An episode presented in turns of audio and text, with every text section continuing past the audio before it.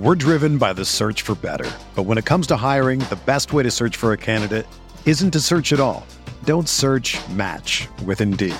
Indeed is your matching and hiring platform with over 350 million global monthly visitors, according to Indeed data, and a matching engine that helps you find quality candidates fast. Ditch the busy work. Use Indeed for scheduling, screening, and messaging so you can connect with candidates faster. Leveraging over 140 million qualifications and preferences every day, Indeed's matching engine is constantly learning from your preferences, so the more you use Indeed, the better it gets. Join more than 3.5 million businesses worldwide that use Indeed to hire great talent fast. And listeners of this show will get a $75 sponsored job credit to get your jobs more visibility at Indeed.com slash BlueWire. Just go to Indeed.com slash BlueWire right now and support our show by saying that you heard about Indeed on this podcast. That's Indeed.com slash BlueWire. Terms and conditions apply. Need to hire? You need Indeed. This podcast episode is brought to you by Coors Light. These days, everything is go, go, go. It's nonstop hustle all the time. Work, friends, family expect you to be on 24 7. Well, sometimes you just need to reach for a Coors Light because it's made to chill. Coors Light is cold lagered, cold filtered, and cold packaged. It's as crisp and refreshing as the Colorado Rockies. It is literally made to chill. Coors Light is the one I choose when I need to unwind. So when you want to hit reset, reach for the beer that's made to chill. Get Coors Light in the new look delivered straight to your door with Drizzly or Instacart. Celebrate responsibly. Coors Brewing Company, Golden, Colorado. Blue Wire. Welcome back. This is the Big Blue Banter New York Giants football podcast. I'm Dan Schneier. I'm joined by my co-host Nick Lovato. Draft's over. Not much has changed since the draft. We're glad to be back anyway because it's quarantine times. How is your recent quarantine times? I know we took a little bit of a break there, Nick, uh, but how's your last uh, few days gone in quarantine? It's going, man. I mean, I'm just trugging along, reading as much uh, information as possible, trying to stay up with what's going on in the sports world, and trying to enjoy everything and use it as a as a time to better myself. That's what I think a lot of us are trying to do. So it's uh, hopefully, you know, we'll end soon. just go with that. Yeah, I mean, it, it's a good point. It's a good time to better try to better yourself, and even in little ways. I think people can look at you know little things as like, why would I do that? It's not gonna improve my day to day that much, but little things do improve your day to day. I started. This is probably day six in a row that I've done um, an intermediate yoga class every day for the last six days. It's just a small thing to do, but I'm feeling so much better mentally speaking just from doing one, you know, 45 minute session of yoga every day for the last six days. Um, and you know, just picking up little small things like that, I think can help a lot of us getting through this, especially like days like today where it's New Jersey for I mean, I'm sure a lot of people who listen to our podcast are from around the Northeast area, if not New Jersey, like me and Nick. And, you know, it's a 40 degree day out. A couple minutes ago, I look outside my window and it's hailing and it's the middle of May. And it's like, that is a big factor for for at least for me for like bringing me back down from a mental state and like so just doing little things that I think like this like yoga or something like that tonight I'm tonight after this pod I'm gonna do a Zoom hang with some friends from from the hometown we're gonna play a little board game drink a little and do a Zoom hang so just little things like that I think I would highly suggest for everyone. What kind of tequila you drinking there, bub? I'm going for. I actually haven't. I I'm really far behind. I got to go to the liquor store and, and figure that out. But I'm I'm think I'm going. Uh, I don't know yet. I got to look. I got to look. So I actually had tequila for the first time in forever because it was Cinco de Mayo. So Yep. I made myself a little margarita. And you know what? The taste is actually not as bad as I remember. It really isn't. But I'm such a whiskey guy that like I just I can't get behind having that in like in my regular weekly uh, Yeah. drinking habits. You know what I mean? It's all about the it's all about the whiskey, the Irish whiskey, or even the American whiskey. I don't really give a crap. It's just that's that's my that's my uh, poison right there. I'm a big believer in drink what you like, and for me, it's the total opposite. I really enjoy tequila, especially a lot of different kinds. Mezcal is my favorite, but all the really all all the tequilas I'm kind of a big fan of. But whiskey, man, whew, I'm just not into it. I just don't like it. I drank it for a while because that's what everybody drinks. I think that's really the reason I drank it, because so many people around me drank it. But it's just not for me. And Are you a leads- Viva? Are you a Viva Cuervo person? No, oh hell no! I don't drink Cuervo. That's to me one of the worst worst tequilas, to be honest. Wow, dude. Yeah, that's like the only Yeah. one I know about. Uh, I'm a Pretty novice shit, with it. pretty shit quality. It's like drinking uh like I don't know. I'm trying to think of a shitty a shitty whiskey. Jack. It's not even on the level of like a Jack Daniels, and people probably wouldn't expect. You know, that's it's okay. How about uh what's that one? Johnny Jim Beam. It's like a Jim Beam level of quality. I would Dude, say. wherever. I, I sadly have a Jim Beam vanilla in my basement right now. I'm not proud of it, but you know Oh, what? Yeah, I know. I just disgusting. uh, it's not great. Holy shit! It's not great. You know, I'm not proud I of it. can't even imagine how bad that is. Yeah, whatever. You know, you put it in the cup. It's okay. We're in quarantine. if you throw some soda and ice in it, I'm sure it's fine. But holy shit, Jim Beam vanilla. It's a mixer of Jace, basically. All right. Well, to each his own. To each his own, Nick. But let's dive into some Giants news and football talk. Uh, I think that's what people are here for. I don't know. Maybe they like the little quarantine update, but who knows? But as far as the Giants go, not too much since the draft. There's been some news though, and there's obviously been the schedule re- release. So we want to dive into all that today and talk a little bit about our expectations moving forward for this franchise. What's the first thing that you want to catch us up on though, Nick? Because there has been a little bit of news since we last spoke. I think the main thing uh, outside of the schedule release, which we'll get into later, is the fact that Dave Gettleman and the Giants picked up the fifth year option of Evan Engram and Jabrill Peppers. Now we Yeah. we've gone back and forth on this, Dan, and all the people listening on the podcast, they've talked about it too. You know, what's going to happen with this? Are they going to pick these guys up? Evan Engram's always uh, injured. Jabrill Peppers, what are you going to do? You just drafted a safety. Are you? Is that going to be the replacement for Peppers? Doesn't seem like that. It seems like there's going to be a lot of three safety looks, which we did expect. But this gives us, it gives the Giants more flexibility in the future because these guys can have, they have another year of control under them at a low cap. I mean, they're like six, six million a year. That's for both, essentially. I think Peppers might be a little bit more than Evan Engram. That's very reasonable. So, I mean, I'm glad that they picked both of them up. I think they were kind of no brainers for, uh, for the Giants. Yeah, I'm a bit surprised that some fans, I guess, don't think these were no brainers. Some fans, uh, from what I've seen, believe that maybe this wasn't the best idea. Uh, for me, it's an absolute no brainer from a, from multiple uh, for multiple factors. For starters, the Giants are going to have around 55 million in cap space next year, and that's before they recoup about 14 million for cutting Nate Solder. So that number is going to be closer to you know 65, 70 million in cap space. Actually, it's going to be about 70 million cap space. Another six can come if they maybe, let's say, move on from a Golden Tate. But the Solders thing seems like a lock. So with that kind of cap space, for these kind of $9 million decisions, $8 million decisions for players like Jabrill Peppers and Evan Engram are no brainers because if either breaks out in 2020 in this new system that they're both going to be in, well, then you just made a massive mistake by not picking up those options. And what do you gain from not picking up those options when you have this much salary cap space? I'm failing to see anything. I mean, for from Engram's standpoint, there's a little more to gain just based on the lengthy injury history. Peppers hasn't doesn't does not have the same kind of injury history. For Ingram, I can somewhat understand it just because of the injury factor. You don't want to guarantee money for a player who, um, you know, maybe uh, some kind of bad injury at the end of 2020. But all these things are are, are really you, you, you, they're very luck based in my opinion. I still believe I'm still very injury agnostic. I still think there's beyond a non-zero chance that in 2020 Evan Engram plays all 16 games. And I know if you think that's crazy, you could come to me and we can make a bet. You can set the odds. I won't give you one to one odds, but I'll give you damn close to one to one odds. Uh, that something like this happens. It's a, it's very easy for me to see him playing 16 games. So again, two players that I think we both feel can kind of tap into more of their potential in 2020, really in any system, but certainly in a new system that's going to kind of feature them, especially Engram, we believe will certainly be featured more featured in Jason Garrett's offense. So for me, I'm with you here, Nick. Just no brainer moves.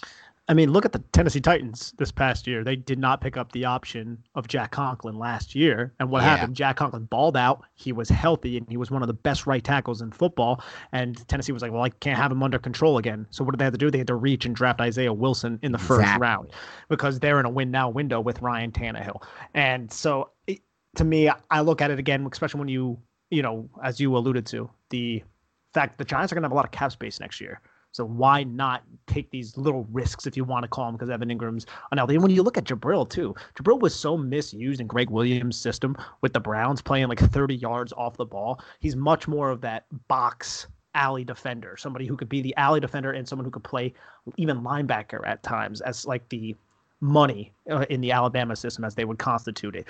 So Patrick Graham runs a lot of those three safety sets. He loves those linebackers who are kind of or those safeties who are hybrid linebackers, people who can kind of be those second level defenders and roam around behind the line of scrimmage on those third to intermediate and deep uh, plays.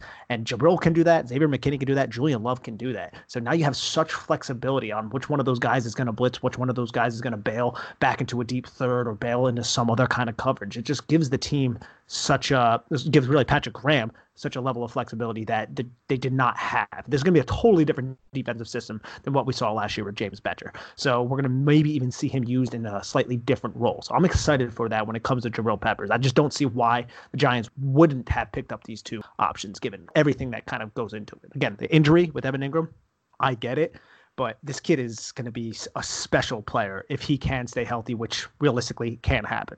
Yeah, and again, like you said, with the defensive system coming in, we expect we'll be playing multiple, multiple, multiple sub packages that feature three safeties, where all three safeties are going to be needed to be to do different things and utilize in different ways. A prospect like Jabrill Peppers at a position that's very hard to find. And remember, he had a lot of success before he came to the Giants in deep high safety, in single high looks, and just deep safety looks. And he even had some success there with the Giants. He can do that. Jabrill Peppers does not need to be kind of pigeonholed into this more money backer role that we saw a lot of of him uh, under James Bettcher. And I don't think he will be. I think we're going to see him used in a lot of ways. To me, he's still a very, very, very exciting defensive prospect that's perfect for the new age NFL, no matter, that, you know, in the sense that he can be used in a lot of ways and is an incredible athlete with some skills, a lot of skills that you see from some of the better safeties in the NFL. Remember, this is a guy who finished uh, from week nine on in 2018 with the Browns as one of the highest graded safeties according to Pro Football Focus. Obviously, he had a bit of a rocky year with the Giants, was asked to do a shit ton and was injured for some of the year. But again, a prospect who I think we're both excited about moving forward he also just has that toughness that you want to see. Yes. And you know Joe Judge is going to want his players to possess that toughness. Because how many times did you see him just come down and just stick a running back? And it's like, ooh,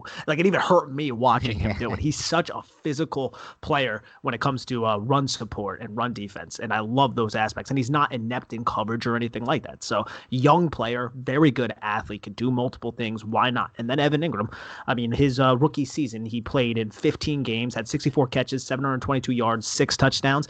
And I could argue, we could argue, and we don't know the injury history before he was out, but with Pat Shurmur, I don't know if Pat Shurmur really utilized Evan Engram in the way that you would expect him to be utilized given his skill set, which is ironic now because they just drafted Albert O with the Broncos and they have Noah Fant. So I wonder how he's going to use them up the seam. But I would have liked to see Evan Engram used more in the vertical passing game. And we thought maybe it could be attributed to an injury that we were unaware of but maybe just Pat Shurmur just didn't get the most out of his weapons, which is something that we criticized him for. So now you bring in Jason Garrett, somebody who has an extensive history of getting a lot out of tight ends, which he did with Jason Witten, even when going back to when he was the offensive coordinator for the Cowboys before he was the head coach. So I just think Evan Engram in that system as a healthy player, I mean, that's going to be somebody that you could probably get in fantasy drafts, you know, a little bit later, and then he could really help you win a championship. That kind of that kind of impact. Yeah, but you know what, Nick? Fantasy football players have been saying that about Evan Engram for the past three years. So yeah, but we're we're, talking we're talking about the coaching though. We're talking about the coaching yeah, and the use yeah. at this point. No, no, for sure, for sure. It's just going to be tough, I think, for fantasy players to come back around on him, be, given all the injuries. But I totally, I'm on the same page as you. You know where I stand on injuries. Oh yeah, but what about OJ Howard when it comes to fantasy owners? Ooh, jeez. Oh, there you murder, go.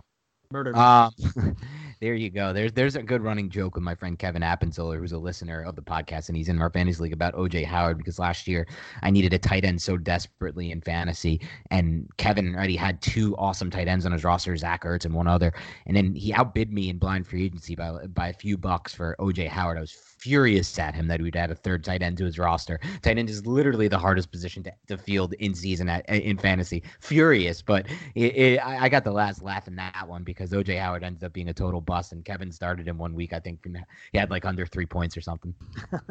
Dude, I, I miss fantasy football, but it's one of the one of the more frustrating things there is. But it's a it's definitely a love hate thing. But yeah, yeah that, it's it's eighty percent making you miserable, and then that twenty percent that makes you awesome. Those rare years, it makes it all worth it honestly, dude, I, I, could win a fantasy league and I still don't even get that much enjoyment out of it. Like, I, it just like, it is true though. The pain is so much weighs so much more heavily than the joy. It's one most one hundred percent true thing about fantasy. It's way more frustrating than it is rewarding. I have no idea why I play it, but I'll never not play it. So it's just the way it is. There's not even a shot I won't play it. Um, but one, one shout out to Arlie because not only are we an auction, but we're a super flex. So uh, eh, hot oh. take, oh. strong take. I won't come off this hill. If you're not playing auction and you're not playing super flex in your fantasy football leagues, you're playing Madden on rookie level.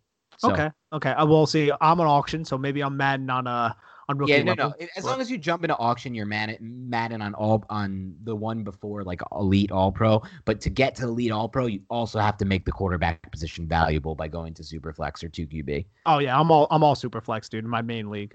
But yeah. again, this is the Giants podcast, not a fantasy. I guarantee we could probably hold a fantasy football uh, we could podcast. It'd be a lot of fun. Football podcast. It'd be better than half the, more than eighty percent of what I see out there in fantasy football. I mean, to be fair though, I did write about fantasy football for seven years. I never wrote about it, but I've always been somebody who's paid such close attention to the game. I'll, I'll, say the fantasy footballers are pretty good though. Those guys are pretty good. I don't know if you like Those that. guys are pretty solid.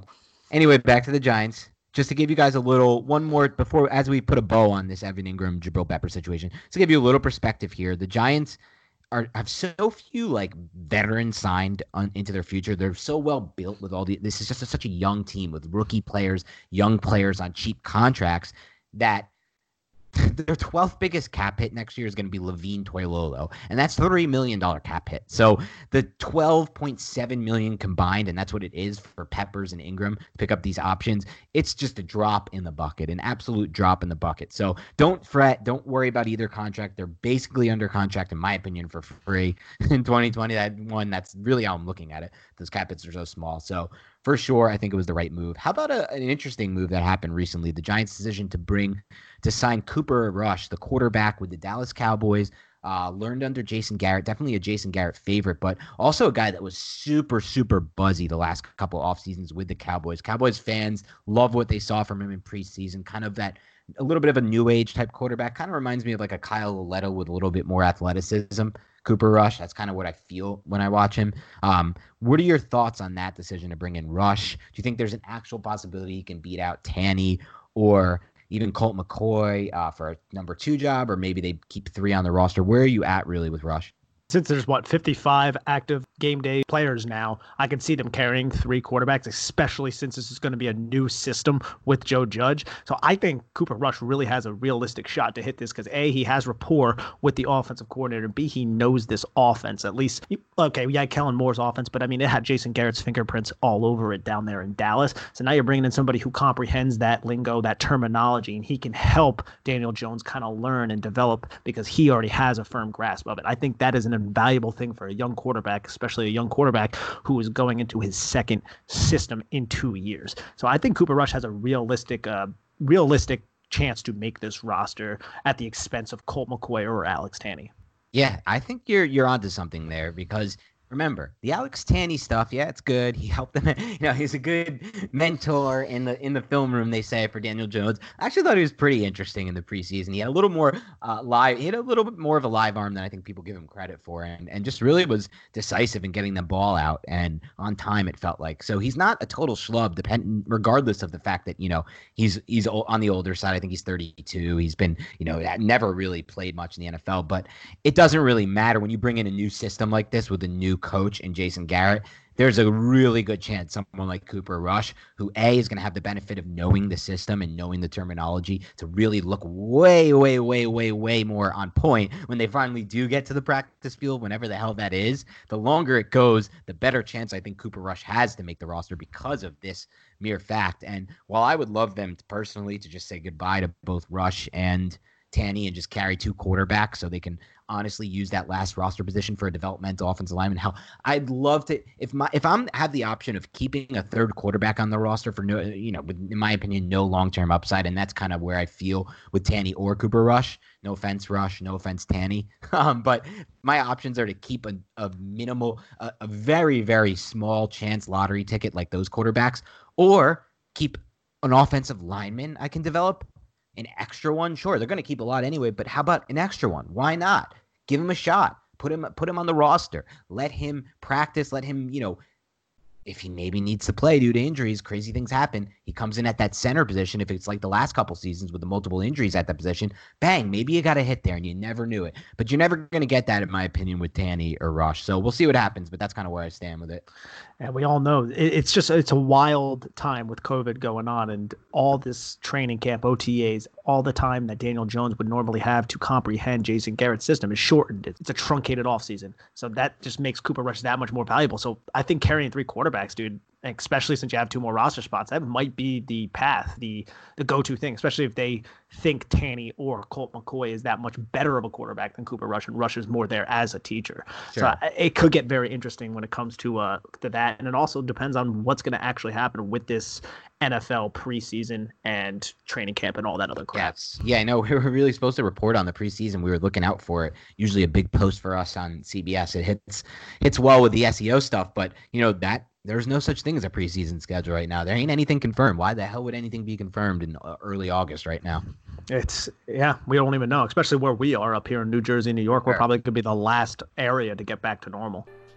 Guys, looking to last longer and go a few extra rounds? Get to BlueChew.com.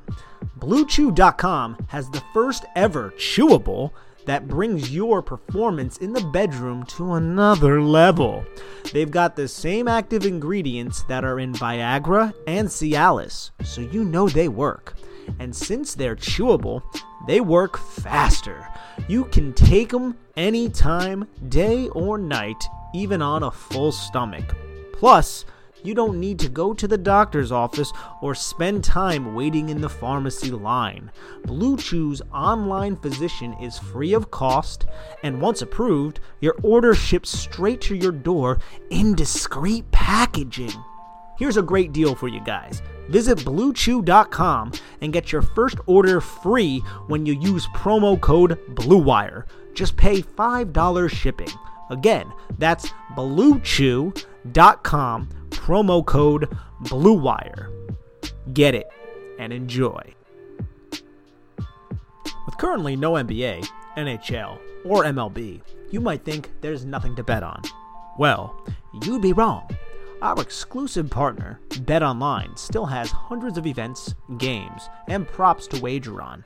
From their online casino to poker and blackjack, they're bringing Vegas to you. Missing the NFL? No problem. BetOnline has live daily Madden NFL 20 simulations you can bet on.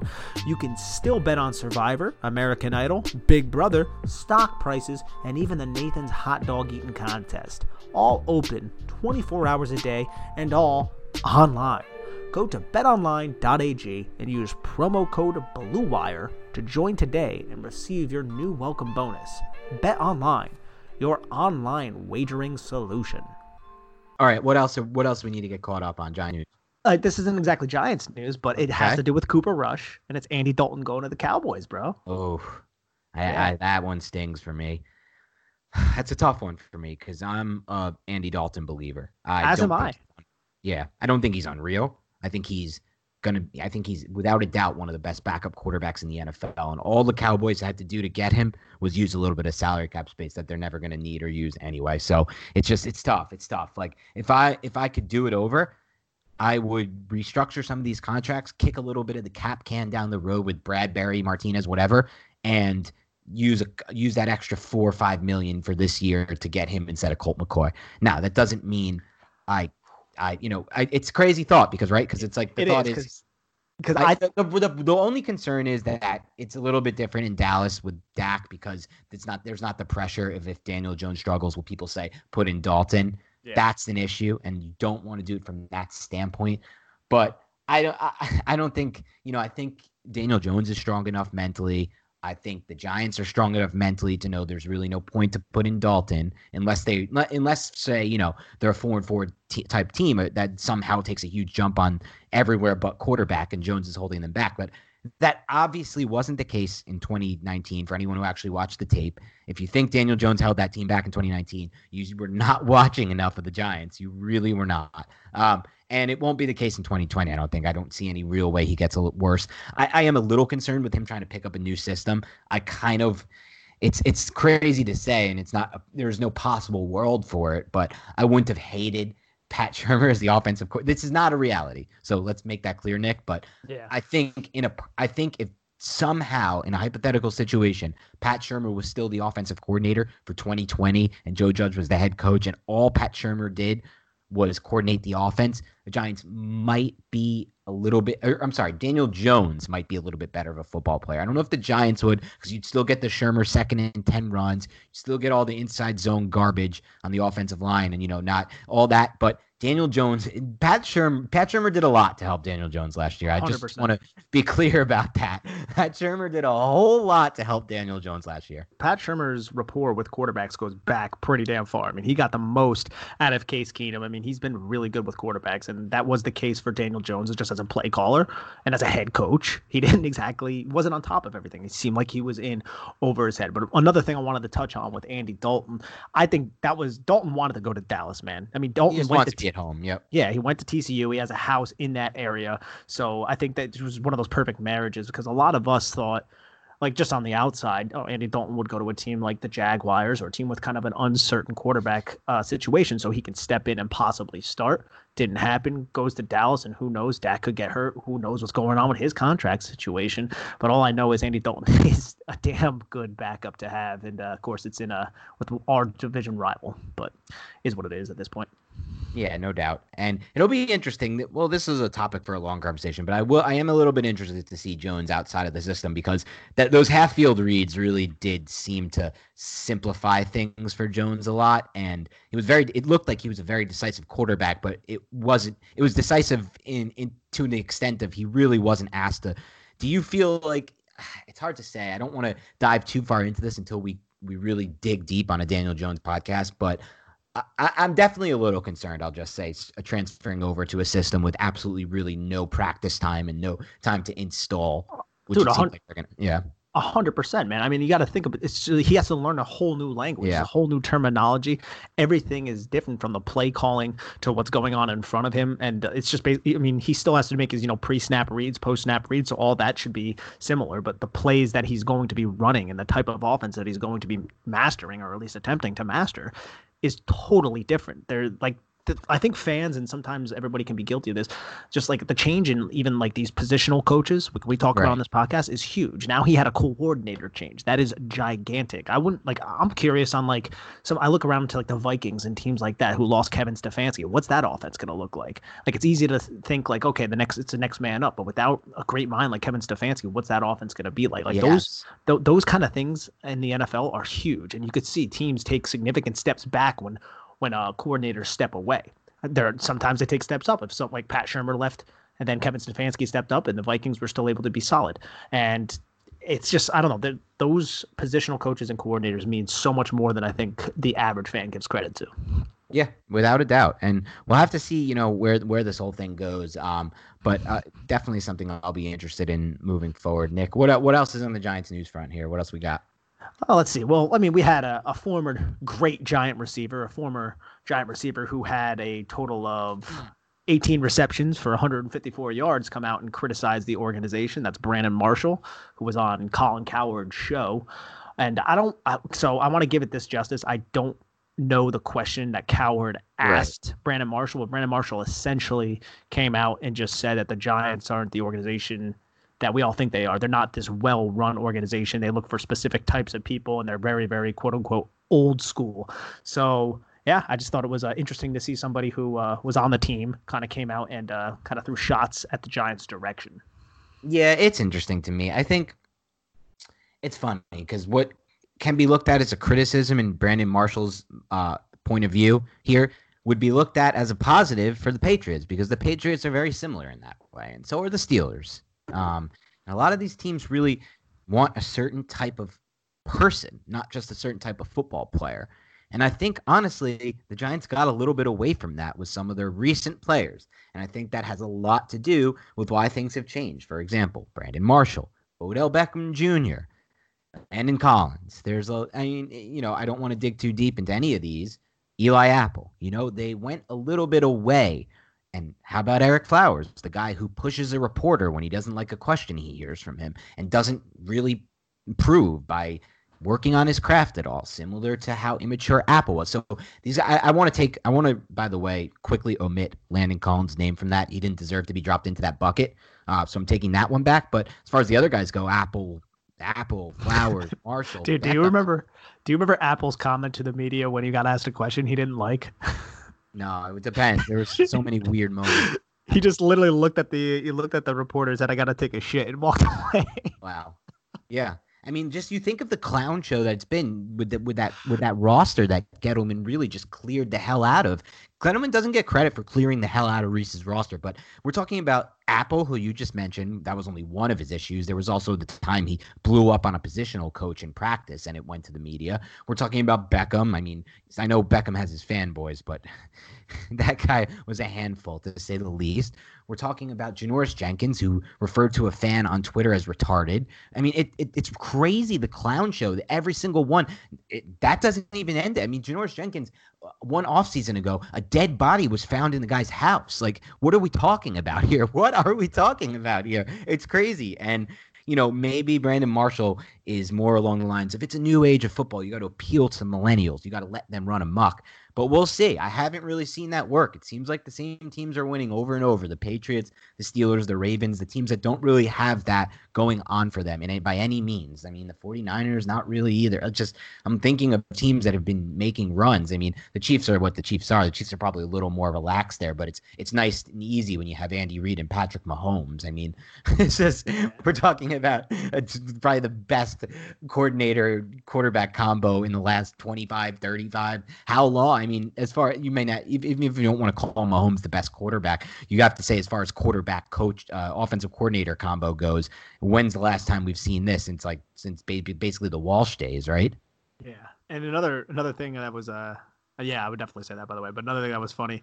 Uh, Colin asked Brandon about uh, the Jets, and he actually said that they were a really well-run organization. so nice. it's All just right. uh, that's the validity we we, where need we, yeah. Yeah. we see where things are at there. Funny Brandon Marshall story. That was like the biggest um talk myself into. So on record, one of my um, I'll start with one of my better calls, which was on record. There's an article out there for 24/7 in January, like sixth. Really, the, the the prior season was going on, and I basically made this long 4,000 word case about why the Giants should prioritize and make sure they sign Andrew Whitworth in free agency. Anyway, it was Jerry Reese. Um, so instead of doing that, he decided he'd trot forward for his final year with Ereck Flowers at one tackle spot and Bobby Hart at the other. Um, so didn't even pursue Whitworth, who later said he wanted to go to the Giants and would have signed there, never got even a, a call. Instead, use that cap space uh, a little bit less, but use that cap space to sign Brandon Marshall. So I end up talking myself into this Marshall pick, like, oh, he's awesome. You know, he's the perfect fit for Eli Manning, everything like that. He's a big body receiver. He was great with the Jets. The injuries slowed him down. Don't worry about any off field shit, any of that. He comes to the Giants. He's just a total bust. Total bust. Yeah, and he ended up getting injured in, in in his defense, but it wasn't working out. Like if you watch those first five games that he played No in, rapport, there was no rapport whatsoever. There were a lot of drop passes. There were a lot of uh, misguided routes. Uh, didn't seem like they were on the same page. And uh, then you thought maybe he was starting to come around. And I, I can't remember the exact injury. Uh, it might have been a broken foot, or I, I really don't remember the exact Yeah. injury. But he was he was done for the whole season. Then we never saw him again. So like Yep. his time with New York Giants was very very limited. Yep. No doubt about it. All right, Nick, any other news before we dive into a little schedule analysis?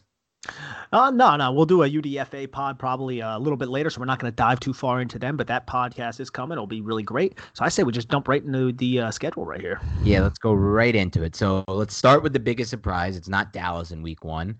Um, obviously, that wasn't the case. It's not the case every year, but it feels like it's the case every year. But this is a really surprising week one game, I think, for the Giants. It's the Pittsburgh Steelers at home, MetLife Stadium, Monday Night Football. The Giants have been a team that's picked in the top six the last three years, but you know it's the New York Football Giants, so it doesn't even matter. And so they get that prime time Monday night game at home. It's a tough spot, I think, for me. Uh, a lot of Giants fans are a little bit more optimistic about this specific game than I am.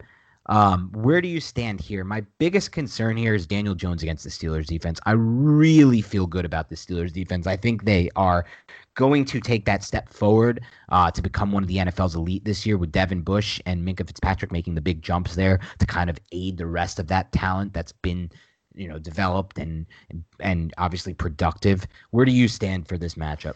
I mean, I can't say that I am a uh, really excited for it either because that Steelers defense almost led a Mason Rudolph quarterback team to the playoffs. So they're very, yeah. they're a very talented defense. They know how to get after the quarterback, and they have good pass rushers. Bud Dupree's come back, I want to say, for this season. They obviously have TJ Watt, and they know how to scheme pressure as well. And you have you know a new an offensive line with new offensive line coach so they have new offensive line terminology you have daniel jones with a whole new offense to learn and it's a primetime game it's the first primetime game because remember for week one has two monday night football games so it's the first primetime game on monday night it, it's going to be a tough spot and honestly the beginning of the schedule is, is going to be quite tough for the giants but i can't say i'm too too in love with it i mean I guess we're going to see Ben Roethlisberger back, which is obviously not good. I would much rather see Duck Hodges or Mason Rudolph. I'd feel a lot better if it was that, especially for our defense learning uh, Patrick Graham's system. And I'm not saying this is going to happen with the New York Giants,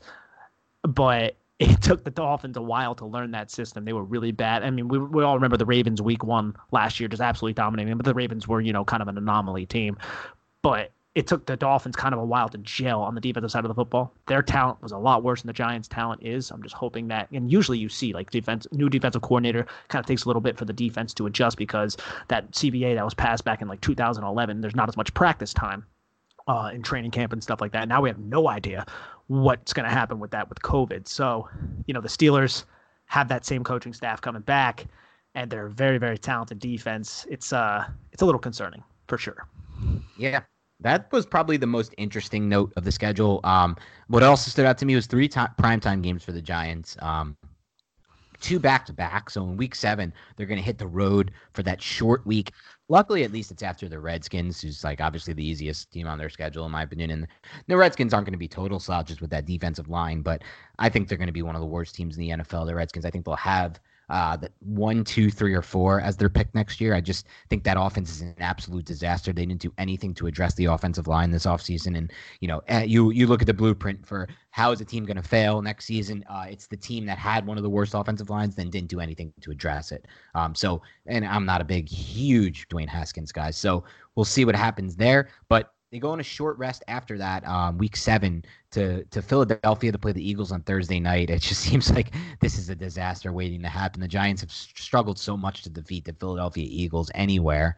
Um, they finally caught a little bit of, I won't say fire, but a little bit of like intrigue against the Eagles last year. They almost beat them with Eli Manning. Um, should have won that game, and then back end of the season with Daniel Jones again, really should have won and almost beat Carson Wentz and the Eagles. So maybe they'll they'll turn that one around. But then it's interesting. Right after that, they get a nice ten day rest to host Tom Brady, oh, yeah. Tommy Tommy Brady and the Bucks at home. Um, on on Monday Night Football. So I thought that was definitely the most intriguing thing about about the, the rest of the schedule. What else do you see uh, before we go into maybe t- toughest stretch of the schedule? What else do you see as like intriguing notes from their schedule? Yeah, so week five they yeah. have to go to Dallas, right? And that's whatever. But from week six all the way up until their bye week, they play the Redskins and the Eagles twice. So their bye week is week 11. So from week six to week 10, they have the Redskins and Eagles twice with the Buccaneers splitting that defense, like we said. So those four division games in that little span of the schedule, you don't always see that. That's that's a lot of high leverage games in a shorter amount of time. Usually you see it spread out. You might play, you know, the Cowboys week 1 and then the Cowboys week 10 or something like that with like the Redskins and the Eagles mixed in between and then the Redskins and the Eagles towards the end of the schedule. But this it's it's pretty condensed and I don't remember seeing a schedule quite like this for the New York Giants. But uh yeah, so I mean you got week 6, you're you're hosting the Redskins, week 7 you're at the Eagles and then you have the, you're hosting the Buccaneers, and then you're at the Redskins, and then the Eagles are coming to you, and then you're at bye. I just think that's a those games are going to be incredibly important, and it's uh you know right there in the meat of the schedule.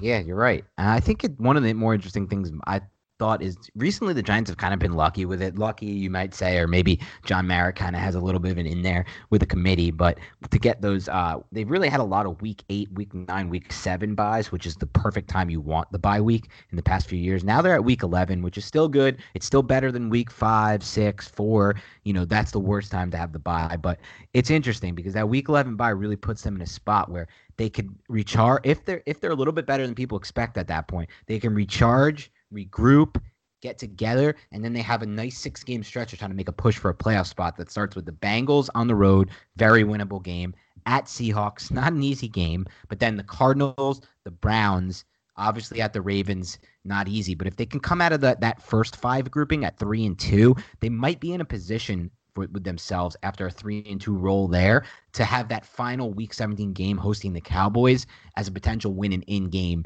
for the playoff wild card spot, something like that. Maybe even you know the NFC East if the Giants really hit the high end of their projection next season. Um, and the East is similar to how it's been you know a nine and seven, 10 and six winner. But I think it'll be really interesting after that bye week to see what they can do in that first five week stretch, and then maybe position themselves for a big week 17 game with with something on the line against the Cowboys.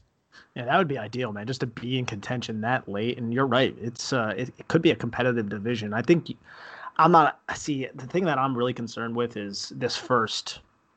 I would say five games. Mhm. You hosting the Steelers, Yep. then you got to go up to Chicago. That's never an easy game. You don't even know who their starting quarterback is going to be. It could be Nick Foles or Stinky Mitch. We're not sure.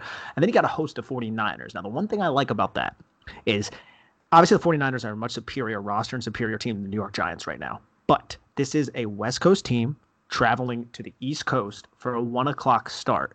You've seen this in the, I've seen this in the past, just being like really in depth with with fantasy football and things like that. You'll see some of these letdown games because it's just a different body adjustment. Your your body's on a different Yep. clock, and you'll see a team like the Niners come and play the Giants and have either a competitive game and then pull it out, or even flat out lose. So that's one warm and fuzzy I get, but still Yeah. the Niners. The Niners and the Niners. And then you got to go to the Rams and to the Cowboys. Dude, the Giants realistically could be, you know, one and four by the end of that. 0 and 5 is in play as well. Oh, and five is in play. So like we as Giants fans, we should be mentally kind of prepared and ready for that because that is a that is a murderous row right there. It's a murderous row. And, you know, it's weird. When I look at this, I almost feel like 49ers is, is somehow maybe the most winnable game, which is crazy. Maybe that or Rams. I'm a little worried about that at Bears. You would think that's the most winnable one, but I, I, I, in, in Chicago, I really think Nick Foles is going to massively upgrade that offense. That's how bad I think Trubisky really was. And I don't even think Foles is good really at all, but I think he's a nice fit for Nagy, nice enough fit and a nice enough upgrade there to really help move the ball a little bit more. And you look at that game against the Bears last year, the Giants lost in Chicago with Daniel Jones. Um, one, the Bears didn't have Robert Quinn, who they paid $80 million to rush the passer for this offseason. Two, the Giants, you know, were kind of in that game, not really, and it was against Mitch Trubisky. So I'm a little concerned about that one. The Niners, like you said, playing on that that that off body clock, maybe taking the Giants for granted because the Giants are not a team on their caliber, or at least wasn't last year. That one to me feels like a potential upset spot. They're going to need to hit one or two of those games because they can't get this thing started out 0 and 3 because you know you're going to roll in you, you lose so much momentum and then it almost feels like the season's over when you don't win those games early. It's so crazy mentally speaking how important it is to not lose the first 3 games of a schedule because you know if you look at uh, other teams or other schedules or other scenarios, losing three games in the middle of the season, people don't bat an eye on. You know, it's not good. People are going through a bad stretch, but they feel you feel like you can recover. You lose the first three games of the season, it almost feels unrecoverable at times.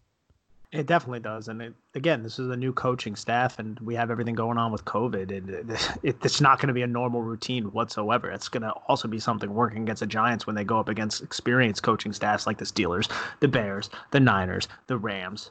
So, and then you got the Cowboys with a new coach, obviously. My- so you know- there's, there's concern there. Yeah, you know what I hate, Nick? This is What's so not like important long term means nothing. It's like all perception thing.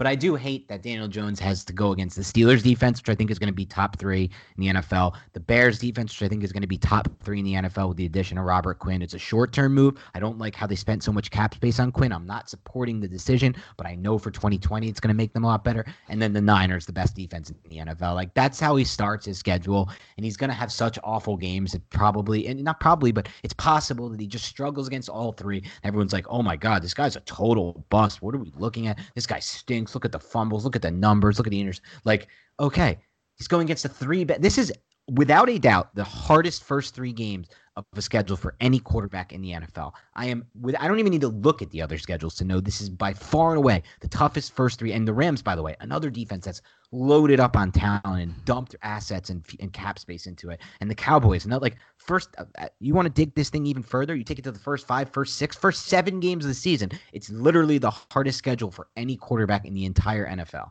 It's hard to kind of dispute that. It really is. And I mean, the one thing I will say, I'm trying to look at this schedule and see the long road trips. You have the Rams and you have the Seahawks, and those are like the two ones that really stick out. So at least like I remember there was one season I can't remember which year it was. You might remember Dan that the Giants I think they were first in uh, miles traveled. Maybe the Seahawks had a beat Oh yeah, because that was like two years ago. Yep. Naturally the Seahawks are a team that's it's I mean it's kind of hard for them not to be up there. I saw a stat man, the Ravens are the lowest in miles traveled for 2020 at like just north of 6,000 miles. That's all they have to travel, which is absolutely insane. And the Seahawks are traveling like 26,000 miles or something ridiculous like that. But hey, that's that's what happens when you're uh, you're located in the Pacific Northwest. I mean shit, you got to travel to Arizona once a year and that I want to say is like a 1,000 miles in and of itself going all the way down there from Seattle. So it's uh stinks for them. Yeah. stinks for them to say the least. But uh, I- look at the schedule, man. It, it could be a rough. It could be a very, very rough start to Joe Judge's career as a New York Giants head coach. It sucks too because it's like you know the Giants finished so bad they had the sixth overall pick and yet if you go by and there's one way I think that you should always look at strength of schedule in the NFL and it should never involve using the 2019 win loss records. Literally the best thing you can do here is pretty simple. You wait until the draft free agency is over. You wait until the draft is over. You look at the adjusted win loss record projections according to Vegas, who knows football better than any of us. Let's be honest about it. Look at the damn lines. Look at how good they are. Look at all the freaking numbers they put into getting this thing right and all the assets and the money they pour into that. And then you look at the win loss records and you make projections based on that. And we had a writer for us for CBS Sports, Jared Dubin, do that. He went back and he looked at and combined all the Vegas win loss perception, or I'm sorry, projections over unders to come up with a strength of schedule. And the Giants have the second hardest schedule in the entire NFL after finishing with the sixth overall pick for this draft. It's just crazy stuff. And like, it freaking sucks, man. Like, but that's what happened to them. They have the second hardest schedule. Wh- Which is funny too, because the one from last year, the one that everyone bases it off of, is 26th hardest. So you see the disparity there. But that's like without that, you're neglecting the fact that Tom Brady, the best quarterback ever, went to the Buccaneers to make an eight and eight team just that much better. Yeah. The progressions of teams like the Browns with a legit coaching staff and not Freddie Kitchens, no knocking Kitchens because he's the Giants tight ends coach now, but he was in over his head out there in Cleveland. And the Cardinals obviously took huge steps forward. So even the teams that look like they are bad, quote unquote, on the Giants schedule had made significant strides to be better. So it's it, it could be ugly, It really could. Yeah, I mean, I don't want to bring too much pessimism to this podcast. You know, we got to be a little, a little bit more optimistic, Nick. And I'm not. I still, I'm still a big believer that this team can make a massive jump from what we've seen, just with the influx, in, uh, you know, the influx of better coaching, both in game and in preparation. The influx of a, a step forward from Daniel Jones, step I- forward from the defense, which is more talented, and the offensive line. I don't disagree, but I would feel so much better about this if this was a normal Sure, of a normal yeah. Oh these ads. Okay. Yeah but if this was a normal off season man i would feel so much better about it but it, it's not. And th- every team in the nfl has to deal with that. So that's just the the world that we are adjusting and living in right now. But uh you know it, i'm just saying it, it could be it could be bad. I mean i'm not, I'm not trying to be pessimistic or anything but uh, there's a realistic shot that We call it like it is here on the Big Blue Banter podcast. We're trying our best to remain optimistic at the same time, though. We're trying to give you the goods. We're trying to keep it level headed and keep you everybody based on reality. We know, we know some podcasts have a little bit of a different motivation maybe for it, and we apologize. We'll never be that one. We're just gonna, you know, keep the analysis straight up, keep it fair and balanced. I hate to use that term because it, it's a Fox News term, and that I won't even get into that. Let's keep it sports, but. But um, we're gonna. That's our goal here. Just give balanced takes. So yeah, I, I think there's you know a non-zero chance the Giants surprise a lot of people, but we got to keep ourselves prepared for the reality of a 2020 season without much time to install these new systems on both sides of the ball, and obviously you know with the second hardest schedule in the NFL. Yeah.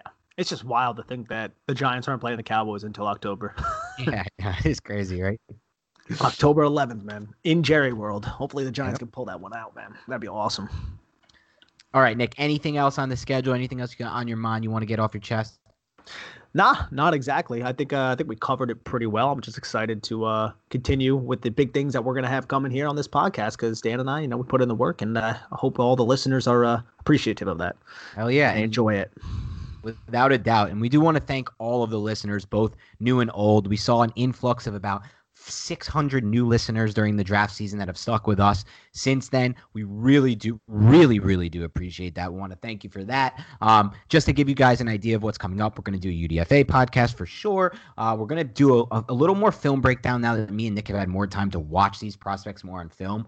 We're going to for sure uh, do a little bit more on that. And we got a big interview coming up at some point. Um, so keep an eye on that. And then we got some big plans down the line as well that's going to dive into a little bit of a different route for the uh, a little bit of different route for the Big Blue Banter podcast. We'll still have the pod rolling in strong, but we're going to add something to our arsenal coming up. So keep an eye on all of that. Thank you again, and just want to read out a couple more shout outs with the with the reviews. Really thank all of you guys for writing these reviews. It it really helps us when you guys take the time to give us that five star review, but also uh, rating, but also review us. And in addition to the download and the subscribe, those four key factors that's what's really driving the new audience and you know driving our success here. So we really do appreciate it. We cannot do this without you guys. Just make let's make that clear. This is nothing without you guys. So lumby 1203 says great podcast funny witty knowledgeable and passionate about the giants. Um, they're both great twitter follows as well. Thank you lumby really do appreciate that Herbal says crazy analytical. It's in the best way possible. All facts, no filler. Essential podcast for any hardcore Giants fan. I would recommend for even the casual follower. So thank you there, Herbals. And then Client Nine, who's been a long, long, long time listener to the pod. Really, really do appreciate your sh- your support here. And shout out Client Nine says finally a podcast for the Giants for the thinking Giants fans. This is my favorite Giants podcast by far. Created by Giants fans for Giants fans. Dan and Nick are offer Dan and Nick offer opinion and analysis rooted in their own film study. They show their work on Twitter, and I find this really educational, and I've become a better and more knowledgeable fan. That's exactly what our goal, what we've set out to do from the very start. We just want to create a bunch of people like Nick and I, just more knowledgeable, a more knowledgeable fan base for the Giants, so we can be a little bit more level-headed, and it can be even more enjoyable when this team finally breaks through and becomes a winning football franchise. So on that note, everybody, have a great rest of your week, and we'll talk to you soon.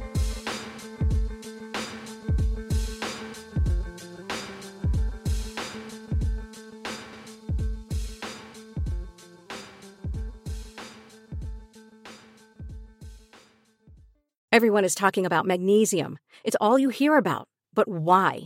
What do we know about magnesium?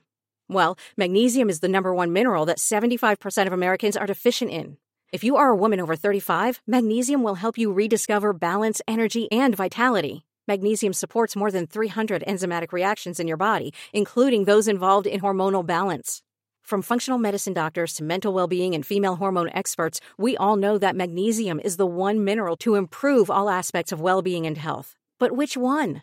Magnesium Breakthrough from Bioptimizers, the trusted choice recommended by leading experts with seven best absorbed forms of magnesium to ensure your body receives the support it needs for overall well being. Go to bioptimizers.com slash balance today and use code BALANCE10 for 10% off. Support your journey to wellness at B-I-O-P-T-I-M-I-Z-E-R-S dot com forward slash balance. Magnesium Breakthrough from Bioptimizers, your foundation to optimal health and vitality.